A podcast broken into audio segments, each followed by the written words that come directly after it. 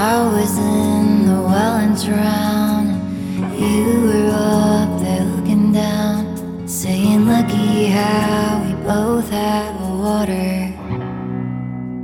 Hey guys, welcome to episode four of Leaving Egypt. This is a place where I share my stories and my thoughts around breaking free from spiritual and emotional oppression. I've named this podcast Leaving Egypt because Egypt was a huge theme in my story when I left my marriage. And when the Bible talks about the Israelites leaving Egypt to find the promised land after being enslaved by the Egyptians for centuries, I believe it's really more than just a story in the Bible. It's a picture of God's heart for us today, for all of us to find freedom from what chains us. So, in the last episode and in my song Canary, I talked about how both myself and my husband at the time were trapped in the cycle of addiction. And part of that is not just the addiction piece, it's also the codependency piece, which I haven't quite talked about that yet. So I'm going to focus on that in this episode. Um, and then later on in the episode, I'm going to touch on forgiveness. So when you think about the word codependency, you probably think it's something super negative. Um, it sounds so needy, something that you're not. I know I felt like that for sure. And it wasn't until after I left my marriage that I started to realize that I actually was codependent. And that was a really big part of gaining control over my life and getting out of the chains was understanding what I was in. And it wasn't that I needed a label, it was just that understanding a certain attachment style and like the patterns of people that have gone through similar things or have been in abusive relationships that really helped me to understand what I was just in. And it made it so much less confusing. It gave it a professional lens. So, like, instead of being in the cyclone, like inside of it, I was looking at it from above.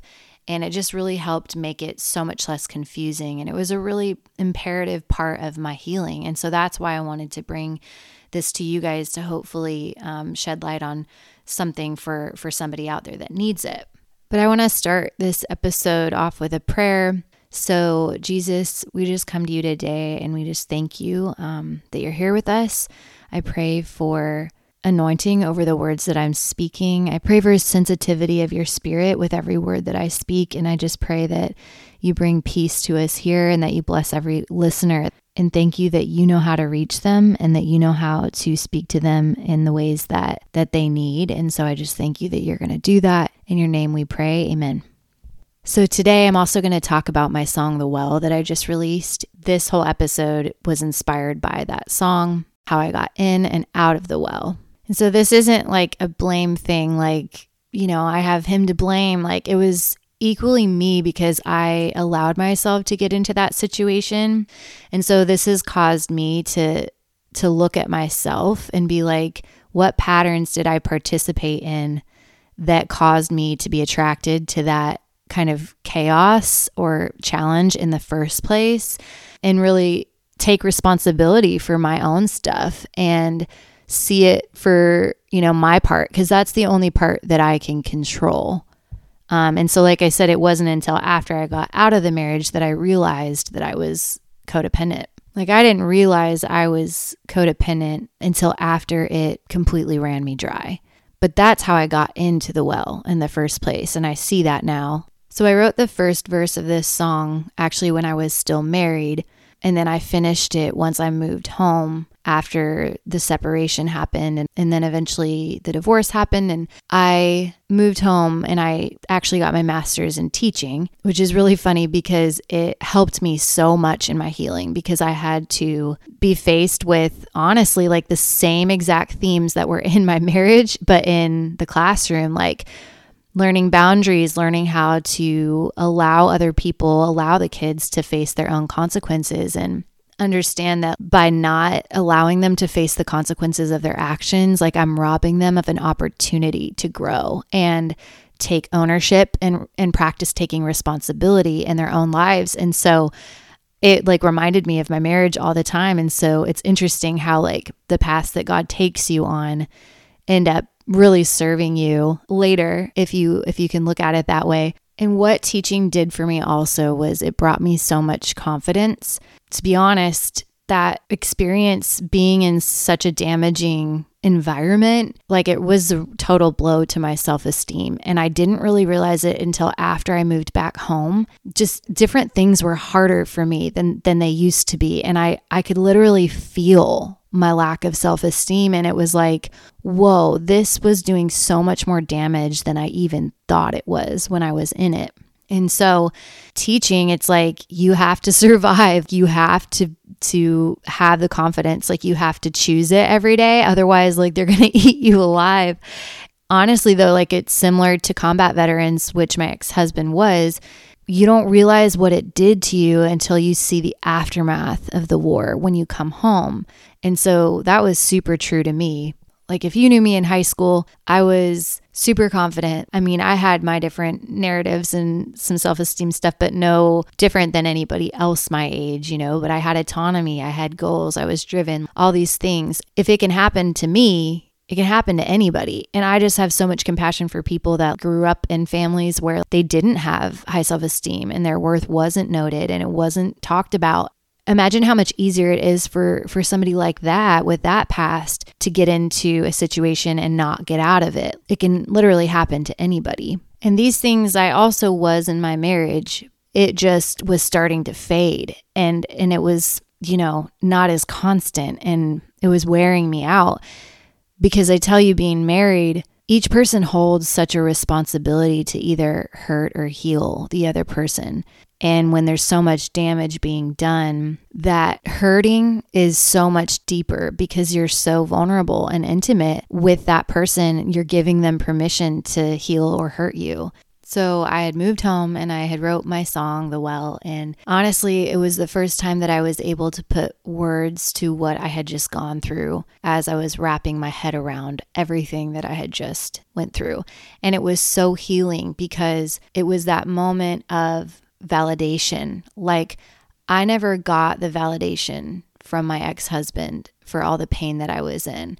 The first line of the song is I used to cry a little louder just so you'd hear me in the guest room. That's how much I wanted you to be mine, to be kind, to come find me. I was dying down the hall without you. And I actually wrote that verse when I was still married. All I wanted was to be seen in my pain and validated. And that never really happened.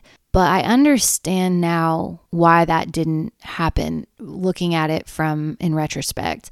It's that saying, hurt people hurt people. And that was definitely true in this situation because I think anytime somebody engages in addiction, it's like, or something like that, they're trying to find this, this feeling and this serotonin hit and this happiness that briefly comes from that addiction. But actually, what they're doing is just like drinking emptiness, like drinking water that has no hydration. Like it's just running them dry.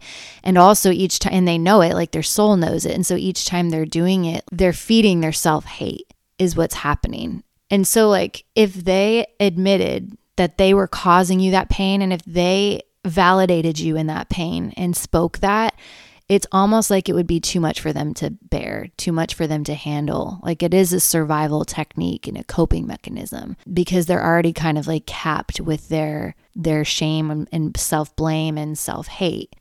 And I believe that the first step to healing is to be seen where you're at first in that pain.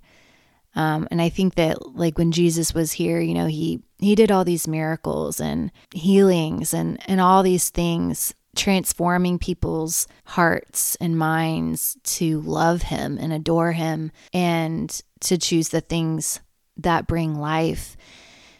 But first, before he did all that wonderful stuff, like he just sat with them he was a friend to them. He just saw them for for who they were and whatever mud they were in. Like he he looked at them truly with his eyes of love first. And that's the validation piece. And so I never got that validation um, from my ex husband at the time, but I did get it from God and I did get it through, you know, validating myself as well, like writing this song. And so then I could move on to do the other work, like the rest of the healing, which the next part for me was learning about what I was in and reading self help books and, you know, going to AA meetings to understand like patterns of addiction, talking to addicts, recovering addicts, talking to God, talking to family, reading the Bible. And so that's what I want this album, The Waiting Room, to do for people. I want it to be that moment where it's a mirror. Somebody can see themselves in my story and understand that they are not alone, that somebody else has also walked this path. And then they can move on to the next steps of healing, which is like learning and wrapping your head around what you just went through, which makes it so much less confusing and then you can move on to the other stuff forgiving and all of that which that's the part of like how i got out of the well which i'll talk about in a little bit here. But it took me a couple years to honestly get my self-esteem back to a healthy level. And so it's just interesting like how much of an effect like a toxic environment truly does have on you. Um, but you really just don't you don't know it until you're out of it. But anyway, so to get into what codependency is, I looked it up really quick so I could tell y'all a definition, but the American Psychological Association defines codependency in part as quote unquote the state of being mutually reliant and a dysfunctional relationship pattern in which an individual is psychologically dependent on or controlled by a person who has a pathological condition which could be alcohol or gambling. There's also a article from Verywell Mind that I loved that talks about it and it says codependent relationships describe any relationship in which one person derives their happiness, self-esteem and sense of worth from being needed by the other person. The other member of the partnership enables codependent behavior by allowing their partner to make extreme sacrifices for their benefit. So it's perfect for an addict because if they allow their partner to make extreme sacrifices for their benefit, it means that they can keep their addiction going. So for me, I enabled his addictive behavior, but at the cost of my health and at the cost of my soul and my well being and my self esteem. And so that's the extreme sacrifices that I made for his benefit and I needed to be needed. I wanted to fix the situation. I wanted to to help. And so I would give give give give give at any cost and he would take take take take take. And so, because that's just the nature of addiction, like they're feeding something empty that goes into them and they're getting nothing out of it and it's running them dry. And so they have to take from somewhere else. So they're they're used to taking and it's a selfish personality that develops from addiction because you have to think about yourself because you're constantly in survival mode, striving like you know, grasping because you are you're drowning in your own stuff and so you're grasping and it is survival mode and so you're you're willing to take at any cost as well. And so it's that whole like cycle of a hamster wheel. One person goes one way giving, and then the other person goes that exact same way and keeps pulling it up, taking it. So it's literally like this tornado, like whirlpool cyclone situation where it's not a healthy two people are coming from separate sides, like coming to the top of the circle, meeting, and then going back around.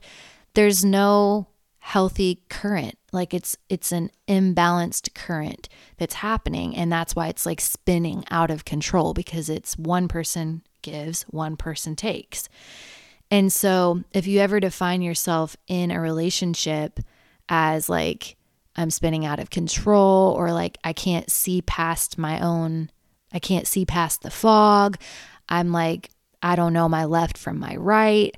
I'm in the mud. I'm just we keep going around and around on this hamster wheel. Think about the patterns that cause that. Like, literally draw it out on paper. Like, which way are you guys going? Like, is it a whirlpool because it's a codependent pattern? Because it's a lot more common than you think. And then the article also talks about that people are more likely to seek this kind of dynamic in relationships with codependency if you went through something like emotional abuse as a kid so like bullied or or had a really controlling parent or something it could also be biological so in the brain where you're actually wired to feel more empathy than others or maybe you had substance abuse in your family, like your one of your parents or both were um, substance abusers. That will make you predisposed to be attracted to codependent attachment styles and relationships later on in life. But this truly was a piece in my relationship. I chose to take on his problem. I remember a journal entry that I had when we first started dating, and it said something like, I know he's got challenges and, and problems, and they're really big, but I'm choosing those challenges too, and they're mine now as well. And I'm ready to to take it on for him. So I was like, What are you thinking, little Al? Like you have no idea what you're doing. You think you can fix it, but you've never seen a giant like this. And it's not something that you can fight. Like this is this is way too big to to marry. Like God needs to take that on. To give you an example of like codependency in a relationship, he had gone to a friend's house and drank too much to drive home. And so he called me to pick him up. And I was, you know, super annoyed. Um, it, it's like totally different if, you know, this doesn't happen very much. I think grace can be given, but like this was an issue in our marriage. And so I went over to go get him, and I remember just, I was trying hard to make the marriage work. And so I brought him a bag of chips because I knew that he'd be hungry. And so he told me that that meant so much to him. And we had been doing at this time these affirmation nights. So, like once a week, we would talk about the things in the week that meant a lot to each other that the other person did. And so that we could try to do more of that. Like we were actively trying to work on our marriage. But there was like this huge giant in the room that he wasn't willing to budge on or really like face it for what it was. And so it was like, we were just trying to fix and grasp at all these other things that are good to learn and good to do, but it wasn't going to fix the issue that was so massive in our marriage. Now that I understand what codependency is and like addiction and all that, I'm like, he liked that so much because that sent the message to him that he could keep doing what he wanted to do with his addiction. He could keep that going. He could have his cake and eat it too. Because yeah, I would talk to him about that I didn't like A, B, and C from it. I would sit him down and communicate, like, hey, this isn't okay. Like, it's not going to be whatever. But I stayed and I brought him chips. so, like, what messaging am I actually sending? It, like I said, it'd be different if this only happened like once in a blue moon. Then, yeah, bring him chips, whatever, like, move on. But I was sending a message that it's okay to keep doing this because I'm still willing to sacrifice my well being for you to keep going in your addiction. So that's not love, like that's codependency. I really think it should be required for kids to take a basic class on this, like at when they're seniors in high school because I think it would help a lot of kids at least even just like understand the cycles that they went through as kids it would just help so much. Like, I think it should be required because, like, I had no idea about any of this stuff until after I left my marriage. But this song, The Well, I wrote it when I felt the result of my codependent actions. I was giving and enabling for so long, and he took and took until pretty soon I was drowning with nobody to save me. And there's a line in there that says, When I was in the well and drowning, you were up there looking down saying lucky how we both have water. It was like super patronizing. I'm here. Like, can't you see that I'm drowning? I just needed to be seen in my pain because I was drowning, but I was being told that I was fine.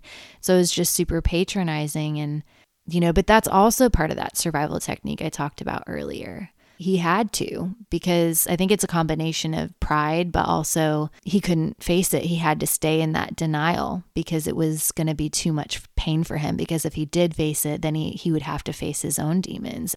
But the second verse of the song touches on the love that was that was there. The line talks about, um, "Now, honey, I don't think it was all bad. I hope you know that I picked the flowers in all the fields we ever wandered through." But I don't think you ever stopped to realize that you were leading and I was breathing all the dust from you.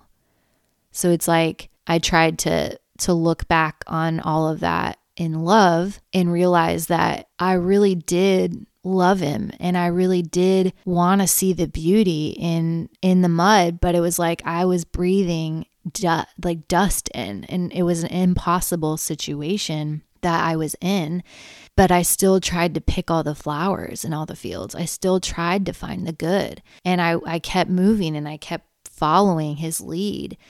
And you know, just because you're in a toxic situation doesn't mean that there's not love there. Like, I believe, like, some people look back and they're like, oh, that was just toxic trauma bond, whatever. There was no love, but it that that wasn't real love. Well, yeah, it's not sustainable love, but we all have God in us. So we all see, even if it's not very often, like there are glimpses of each other that we see we see the heart of God in each other. Like God gave us his heart. We have God's heart. And so we can see that beauty in each other. It doesn't mean that the relationship is sustainable necessarily. And that doesn't mean that you should stay. But just know that like that love is there and that beauty of that person's soul is there. And for me, truly loving that person was letting them go because staying was just being a crutch to them. And it was allowing them to avoid the natural consequences of their actions and stay in la la land. And that's not helping their soul progression at all. That's doing the opposite of loving that person at, at a soul level. Like thinking about it of like their soul development and progression. It's not just about the things that you do here on earth. It's also like things continue later, like when you're when you're not here. And so that was like how I got into the well but how I got out, you know, was obviously learning about the patterns and wrapping my head around what I had just gone through, but also the forgiveness piece. I tried to leave in love and grace and forgiveness. And I can say that I did do that.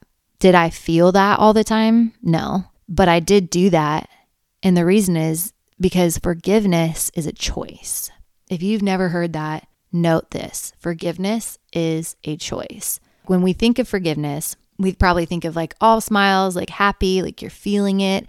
You're not bringing it up anymore. You're not feeling the hurt of it anymore. But that's rarely anybody's experience. Like, what happens when we don't feel it? We feel guilty. We blame ourselves. We feel ashamed, like we're not forgiving. How many times have you been told that you're not forgiving? Probably a lot, like me.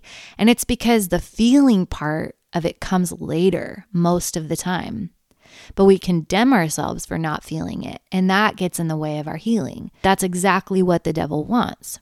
Forgiveness doesn't always mean feeling no contempt or hurt, it's just a choice that you make.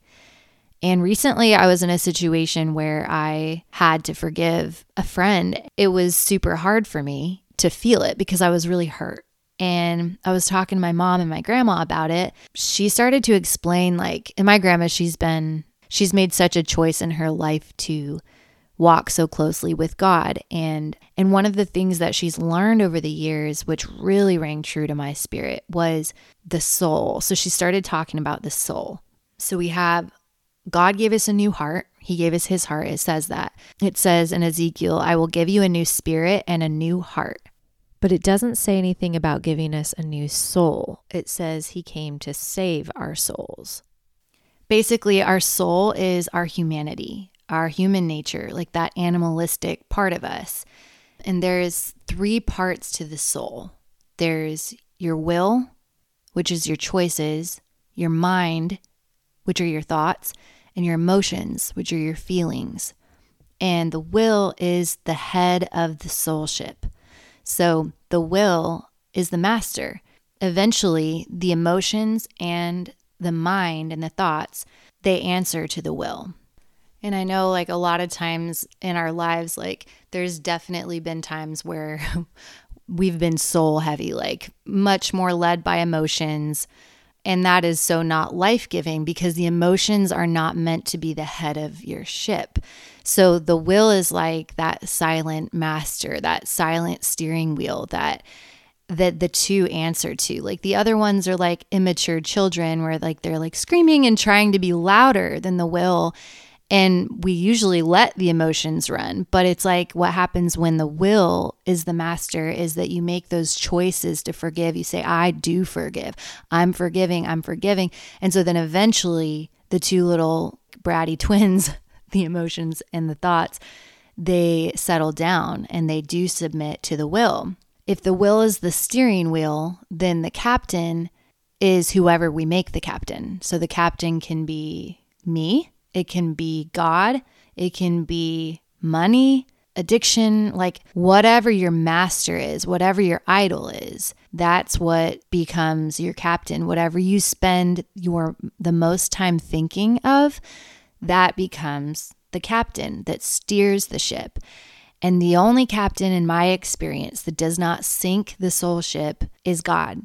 So I choose to, on my good days, align my will with God's and say, Lord, what do you think about this?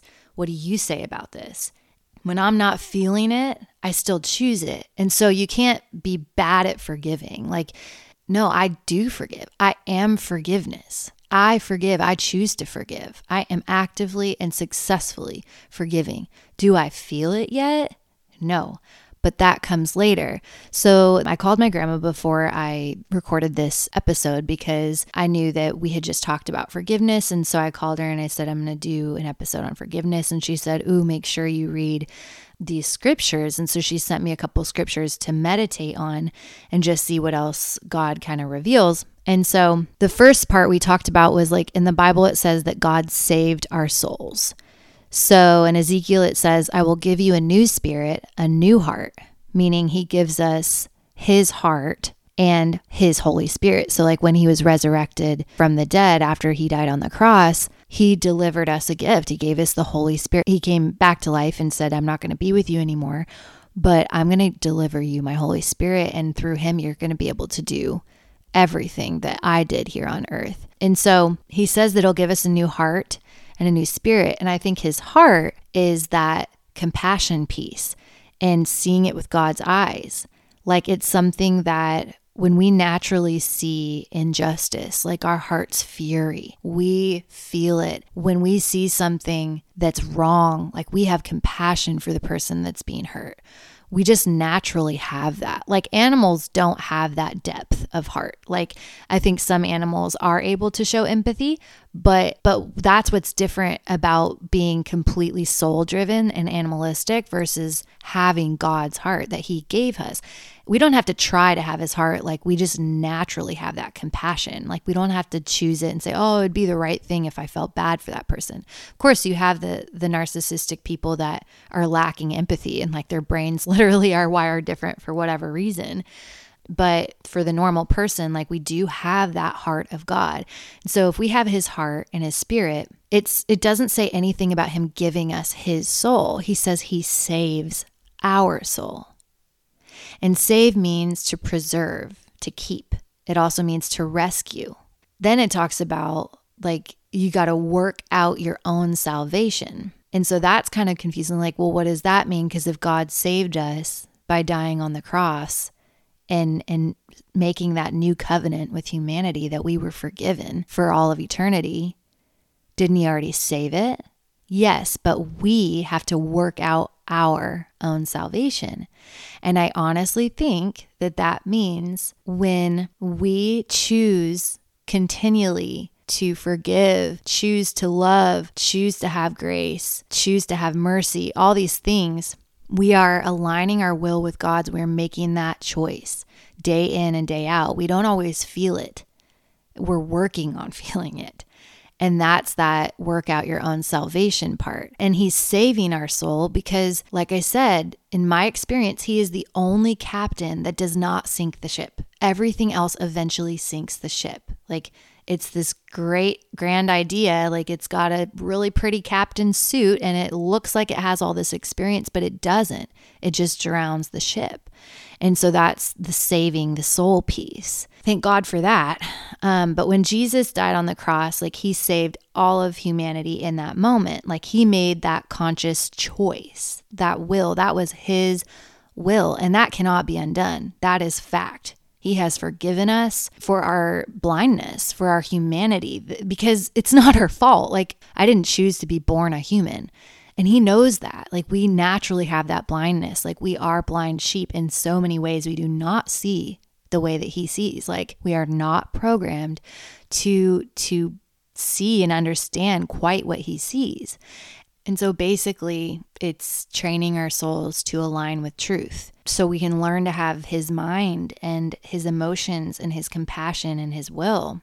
The scripture that my grandma asked me to read and meditate on was Matthew 18 21 and and what really hit me was i mean obviously it was a good story. It's the parable of the unmerciful servant. So like the servant was given forgiveness by his master but then he didn't repay that to somebody that wronged him and so like that's totally messed up but like the beginning and the end really hit me and when i first read this because i've known for a while that forgiveness is a choice but when i first read this it completely blew my mind, like the shift that God did in my mind on this.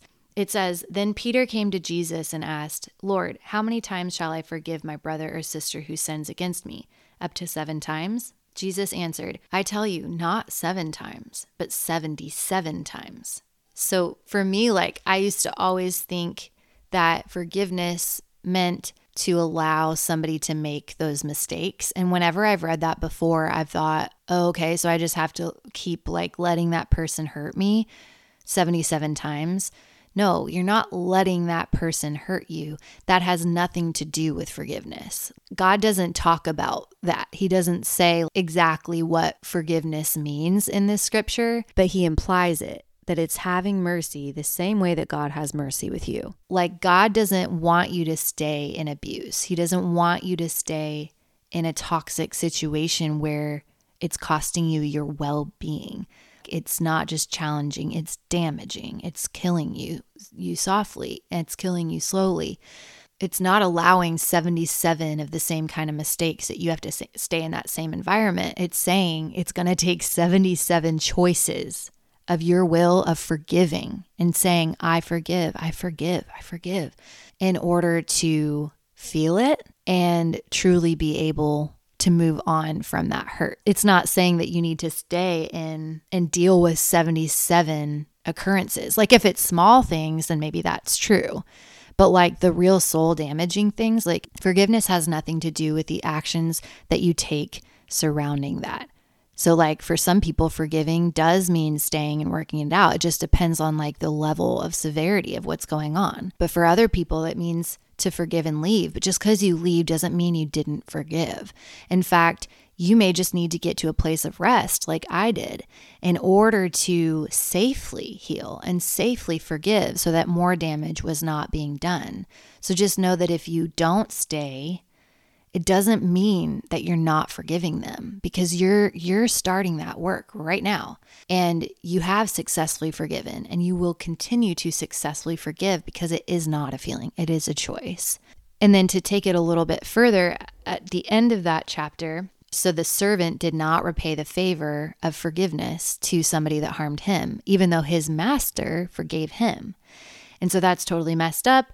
And then his master handed him over to the jailers to be tortured, which I think is like the natural consequence of your actions. Like if you're not forgiving other people, that means that you're not you're not seeing things with God's eyes and God's heart. And so it like in turn just like damages you. It's like karma, you know, naturally life has a way of of bringing the consequences back to you. But it says, This is how my heavenly Father will treat each of you unless you forgive your brother or sister from your heart. So if you have God's heart, it's saying, see it from his eyes. Know that he forgave you. And so you are able to forgive other people because it's the same thing. They know not what they do, it's a blindness. Jesus even said on the cross, They know not what they do. Father, forgive them, for they know not what they do. And that's, it's just so true. Like, we don't understand the impact that our actions have on other people. And so we have to see it from God's heart or choose to see it from God's heart. And so when we do that part that takes it a level further, it helps our emotions and our mind catch up to our will and submit to the will and eventually feel that. Because when you understand it from that bigger picture, it is easier to have the hurt dissipate. And so, some things that you can do um, to support you as you forgive is like don't feed the emotions, don't feed the mind, the thoughts. What are things that feed those two things? Well, talking about it with your friends, hashing it out, venting, you know. I get it. Like that's one of my weaknesses. But I have to like try to stop myself from talking about it so much and just choose it because I'm trying to strengthen my will, not strengthen the two evil twins. um the other thing is like if something comes up and you just naturally are reminded of it and and you feel that hurt of whoever hurt you, just thank God that he's healing that in you and you just give him the pain and you make the choice again. But you know, maybe like the process looks different for you too, like where you need to confront the person that hurt you. That's healthy too. Just ex- don't expect that they're going to come back with a healthy response and and take ownership because chances are the behaviors that got them into that place in the first place are what they're going to keep clinging to unless they've done the work. Um, there's a chapter on confrontation in Toxic Parents, the book study that I do with the women that just got out of prison. And it talks about how, like, there's four four points to confronting. And so if you're planning on confronting somebody and need some guidance, check that out. Toxic Parents, I'll put it in the notes. But it talks about saying, like, this is what you did to me. Number two, this is how I felt at the time. Number three, this is how it affected my life. And number four, this is what I want from you now. Could be an apology, it could be a change in behavior, it could be go to therapy if you're married.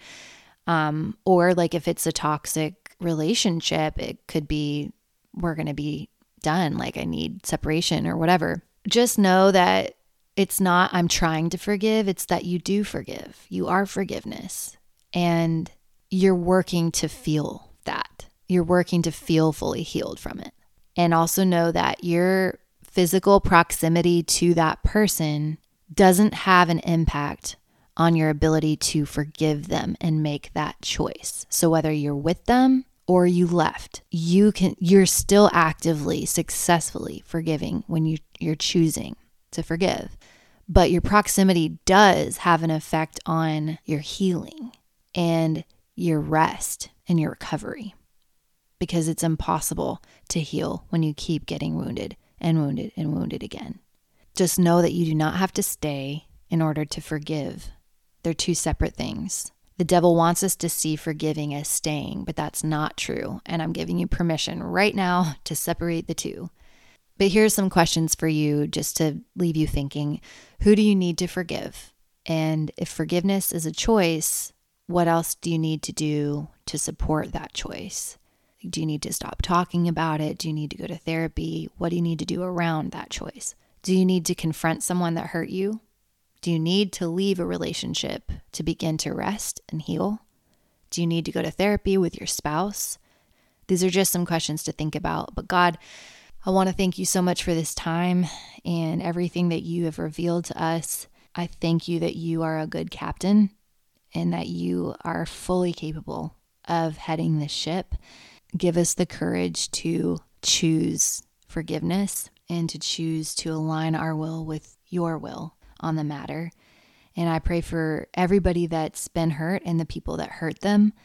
Um, Lord, on this podcast, I just pray for for their soul progression, Lord, and I pray for for healing for everyone all the way around. Thank you that you are just such a good God and in your name we pray. Amen.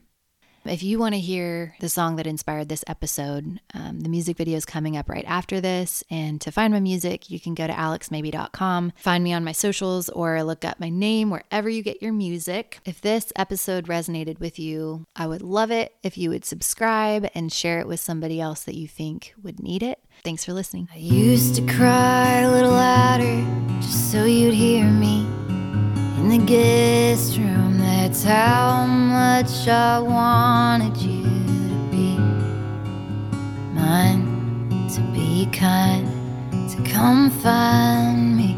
I was dying down the hall without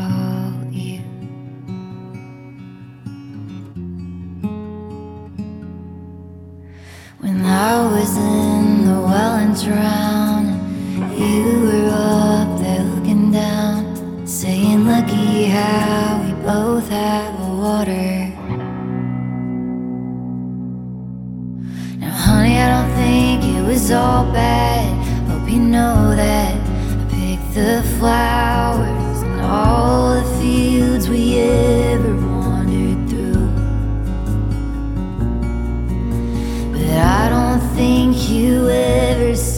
to realize